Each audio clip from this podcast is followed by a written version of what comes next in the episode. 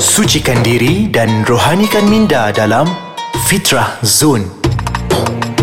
Assalamualaikum warahmatullahi wabarakatuh. Alhamdulillah, sekali lagi bersama dengan saya Dai Lukman pada kali ini di dalam Fitrah Zone menerusi podcast Ais Kacang. Seperti biasa, ceriakan hari-hari anda. Mudah-mudahan hidup kita penuh dengan keberkatan. Insya-Allah sambil-sambil mendengar podcast Ais Kacang, jangan lupa nak makan ais kacang. Okey, jadi tuan-tuan dan puan-puan, sidang hari sidang pendengar sekalian, pada hari ini kita nak bincangkan satu tajuk yang juga menarik. Ya, semua tajuk-tajuk yang dibawakan di podcast Ais Kacang ini memang semuanya menarik.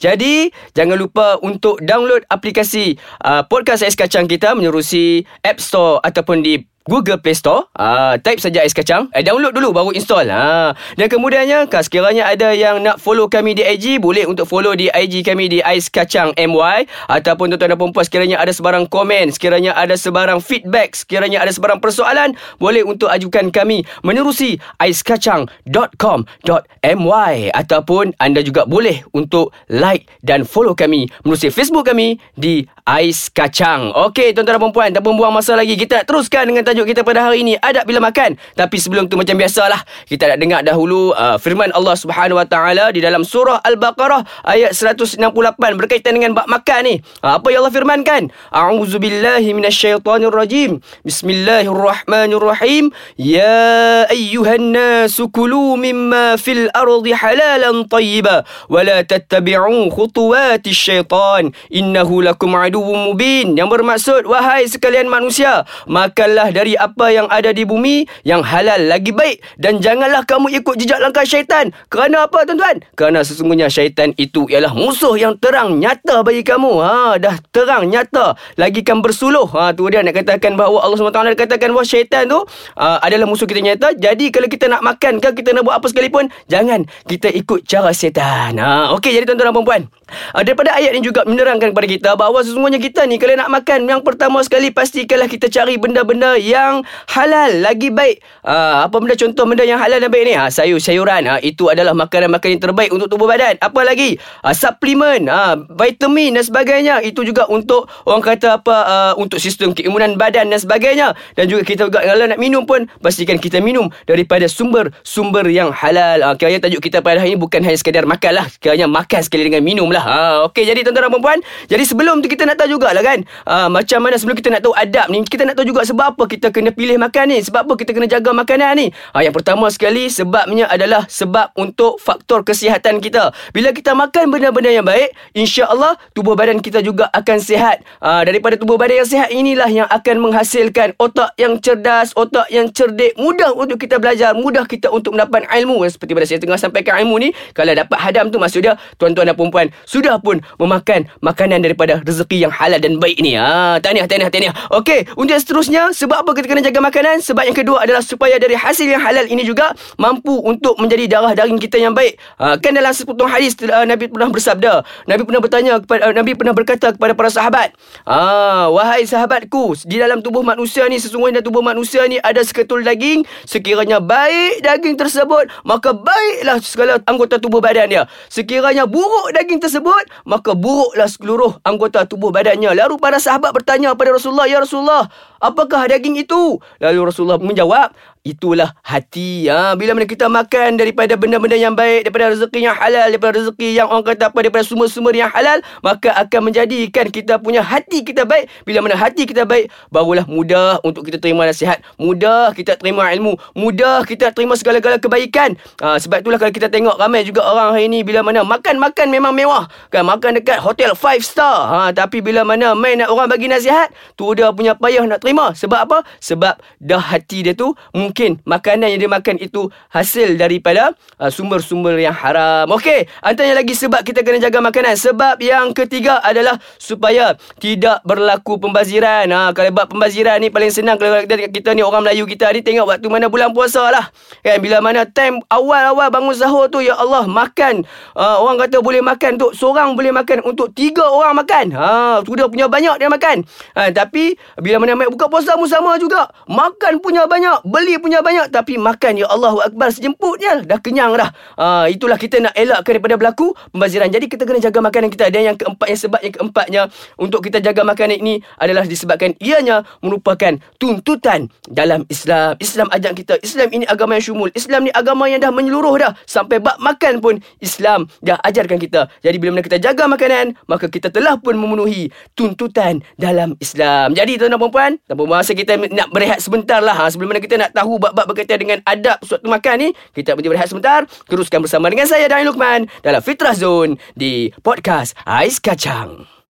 Alhamdulillah, terima kasih Syekh Syekh ha, Betul tak saya sebut tu? Ha, Terima kasih. Sebab masih lagi bersama dengan saya Dan Lukman Menerusi Fitrah Zone Di podcast Ais Kacang Pada kali ini. Jadi insyaAllah Sebenarnya tadi saya telah pun berkongsi Tentang sebab-sebab Kenapa kita kena jaga makanan. Kita nak beritahu juga Apakah kesan-kesan Sekiranya kita jaga makanan. Kesan yang pertama Kita akan tampak lebih bertenaga. Ha, Tu dia kadang-kadang ni Kalau kita ni nak bersukan Kalau kita ni nak buat kerja Pastikan kita ambil makanan dulu. Ibarat orang kata Kata orang putih lah kata um, Orang kata apa first meal yang paling baik ataupun makanan yang paling baik adalah makanan pertama yang paling penting adalah breakfast. Ha, kena ambil breakfast, jaga makanan. Kita kena ambil breakfast supaya kita lebih bertenaga untuk bekerja dan sebagainya. Yang kesan yang keduanya adalah menampakkan kecantikan akhlak orang-orang Islam ni. Ha, bila kita jaga makanan, orang akan tengok, oh baguslah jiran sebelah aku ni.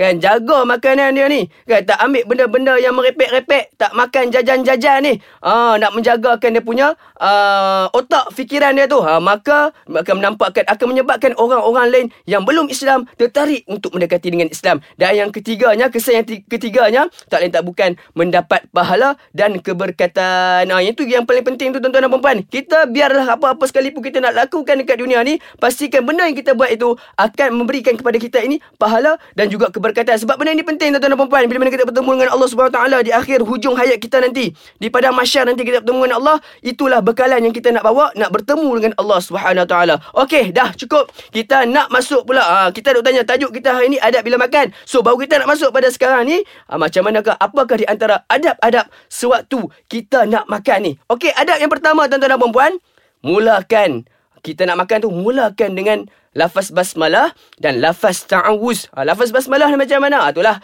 bismillahirrahmanirrahim. Ha, baca dulu bismillah dan juga lafaz ta'awuz. Apa lafaz ta'awuz ni? A'udzu billahi minasyaitonir rajim. Ha, tu dia. Lafaz ta'awuz. Jadi kalau eloknya tu kita lafaz ta'awuz dulu baru kita baca basmalah. A'udzu billahi minasyaitonir rajim. Kita baca bismillahirrahmanirrahim. Adab yang kedua, duduk dengan penuh sopan. Ha, jangan pula duduk menonggeng. Ha, dia tak kisahlah walaupun tengah duk fras nonggeng ke, putus cinta ke, jangan kita duk makan tu kita pun nak menonggeng juga, tak payah. Kan duduk elok-elok kalau kita macam orang Melayu kita ni adab kita duduk bersila, duduk bersila elok-elok. Ha, duduk bersila penuh kesopanan dan kesusilaan. Ha, tu dia masuk rukun negara pula dah. Okey, duduk dengan penuh sopan dan bersiap sedia untuk makan. Okey, seadab yang ketiga, makan sambil diselangi dengan bicara. Ha, sebab itulah kita kalau kita nak makan ni, seelok-eloknya kita makan berteman. Ha, bila kita makan berteman ni kita mampu untuk melakukan satu sunnah yang dituntut dalam Islam iaitu makan sambil diselangi dengan bicara. Maksudnya kita makan dah telan bersembang dahulu dengan sahabat kita yang ada dengan sebelah kita tu. Ha, ataupun Uh, jangan pula kita dalam mulut kita tu penuh dengan makanan kita duk bersembang dengan kawan kita. Takut bersembuk habis melekat telur goreng dekat muka kawan kita tu pula. Allahu Akbar. Okey. Dan adab yang keempatnya, makan jangan gelojoh. Makan slow-slow. Ha, makan teratur-atur. Makan perlahan-lahan. Masuk satu kunyah. Ha, kalau kita kata orang dulu-dulu kata apa? Kunyah 40 kali. Ha, kunyah 40 kali dulu. Sampai dia dah hancur tu. Baru telan. Jangan makan gelojoh. Yang ni tangan kanan masuk nasi tangan kiri masuk ayam ayam dekat dalam mulut. Tangan uh, tangan tangan mana ada tangan dah kan? Uh, kaki pula ambil ayak uh, hidup minum ayak. Uh, itu maksud dia makan sangat-sangat gelojoh tu ha. Jangan kita hindarkan daripada makan gelojoh. Sebab apa? Takut tercekik takut menyebabkan mudarat pada member sebelah tu. Bila mana kita makan bersembuk kena muka kawan kita. Okey dan adat yang kelimanya pula kita mengambil makanan yang dekat dengan kita dahulu. Ha, contoh dia kita makan ni, contoh dia macam kita makan uh, dekat meja yang berhidang lah. Ha, kalau kenduri ni dia ada meja hidang. So kita duduk tu, nampak dekat depan kita ni, tak kisahlah ada sayur ke, ambil dulu sayur tu. Ada acar ke, ambil dulu acar tu. Kalau yang beruntung tu dia duduk betul-betul depan uh, kuah kambing. Ha, ambil dulu kambing tu letak kat dalam pinggan. Jangan kita terus nak ambil yang duduk jauh dengan kita tu. Ha, itulah orang kata apa takut mengganggu pula sahabat-sahabat kita yang duduk meja sekali tu nak makan. Dia berkata apa amboi anak siapa lah ni teruk sangat kan kebulok apa sangat kan nak makan kan. Ha, itu kita nak jaga tu. Okey itu adalah adab yang kelima. Adab yang keenam pula makan secara berjemaah. Ini juga merupakan salah satu sunnah. Makan secara berjemaah. Nabi tak pernah makan seorang-seorang. Nabi akan makan berjemaah. Sekiranya Nabi tak makan dengan sahabat, Nabi akan makan dengan isteri baginda. Ha, tu dia. Nampak tak akhlak Nabi tu? So, makan jangan solo-solo. Ha, paling penting kalau ada member sebelah sekarang ni, ajak dia pergi makan sekali. Ha, jom, Mat, kita pergi makan dekat kedai tu, Zat. Kita makan dua orang. Ha, sebab nak ikut sunnah, kata. Okey, dan yang keenamnya, cuci tangan sebelum dan selepas makan. Ah, yang ni betul lah kena kena cuci lah. Lepas makan pakai tangan tu cuci lah. Takut apa? Takut lagi kita duk tak cuci tu melekek tangan kita nak buat kerja payah tuan-tuan dan perempuan. Pegang pegang kertas melekat kertas tu kat tangan pula. Ah, sudah dah kotor pula kertas tu. Tak pasal-pasal kertas tu pula adalah kertas kita punya assignment ataupun kertas kita punya kertas kerja kita. Ah, sudah dah masalah pula jumpa dengan bos. Dan akhir sekali tak lain tak bukan akhirkan bila mana kita makan tu akhirkan dengan bacaan alhamdulillah. Okey macam biasa lah tuan-tuan dan perempuan. Ha, bila menyebut Alhamdulillah ni, untuk yang last kali ni, saya nak kongsikan satu doa. Bila mana kita dah lepas makan, doa yang kita boleh amalkan adalah Bismillahirrahmanirrahim. Alhamdulillahilladzi at'amana wa saqana wa ja'alana minal muslimin. Sekali lagi saya ulang. Alhamdulillahilladzi at'amana wa thaqana wa ja'alana minal muslimin. Mudah-mudahan dengan perkongsian kita pada hari ini akan memberikan uh, peluang untuk kita berubah untuk memperbaiki diri kita insya-Allah. Mungkin sebelum ni kita tak menjaga adab bila makan, insya-Allah selepas ini kita jaga adab kita bila mana kita makan. Jadi tuan-tuan dan puan-puan, insya-Allah bertemu lagi dalam episod yang seterusnya. Saya Daniel Lukman di dalam podcast Ais Kacang Menerusi Fitrah Zone. Sejuk-sejukkan hati, tenteramkan jiwa bersama Ais Kacang.